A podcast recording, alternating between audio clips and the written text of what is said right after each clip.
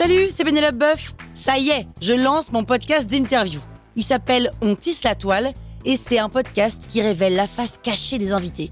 Et d'ailleurs, mes invités, ce sont des CEO et des célébrités comme Gad Elmaleh, Jean-Michel Apathy, My Better Self, Rose Eberstein, Mireille Dumas.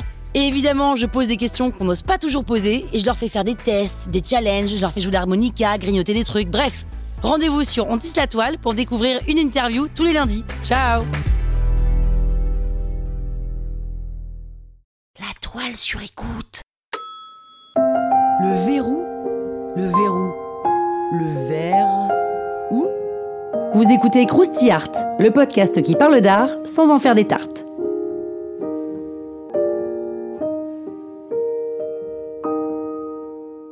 Entre le grand siècle de Louis XIV et la Révolution française, la peinture réinvente l'amour. Les tableaux s'emplissent de bergers et de bergères qui tentent de se pécho dans des costumes un peu pastels, dégoulinants, voire franchement niais. On parle de libertinage et d'une libération des mœurs, mais ne nous y trompons pas. Même si derrière tout ça, on assiste effectivement à quelques mises en scène du désir féminin, c'est surtout ces hommes hein, qui en profitent. Le verrou, peint par Fragonard, hein, mais il a un prénom, Jean Honoré, en 1777, s'inscrit dans ce thème d'une réinvention de l'amour, mais d'une façon plus terre-à-terre, plus directe, et aussi tout à fait révélatrice de la condition des femmes.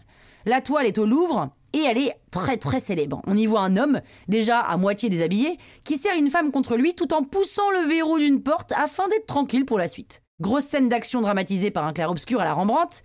La femme, elle, se pâme, à moins qu'elle ne résiste, hein, et on voit pas bien si elle lutte ou si elle s'abandonne. Et c'est là toute l'ambiguïté de ce tableau. Fragonard, c'est une sorte de prodige, un génie de la peinture. À l'époque, il est connu pour peindre plus vite que son ombre, il lui faut une heure, dit-on, pour tirer un portrait. Et il a la peinture à l'huile en plus.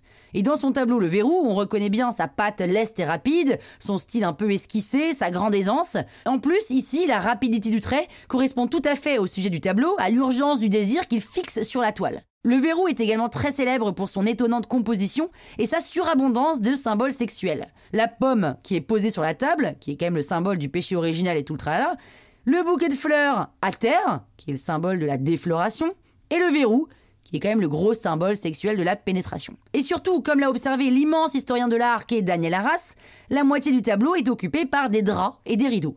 Le drapé en peinture, c'est toute une affaire, hein, c'est parfois vaguement ennuyeux, mais pas ici. Ici, le rideau qui tombe sur le lit n'est ni plus ni moins qu'un immense sexe de femme. Et juste à côté de ce drapé, qui est comme un sexe ouvert, il y a une torsion tout à fait phallique. Alors aucun doute hein, donc sur ce qui va se passer dans 3 secondes. En revanche, gros gros doute sur le consentement de la femme. Est-ce qu'elle résiste? Est-ce qu'elle s'abandonne? En clair, le verrou est-il une scène de viol?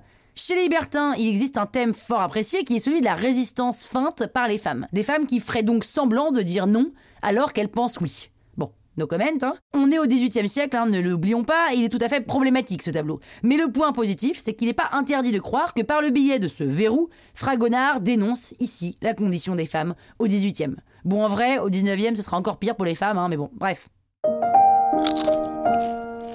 Croustille, hein? La toile sur écoute.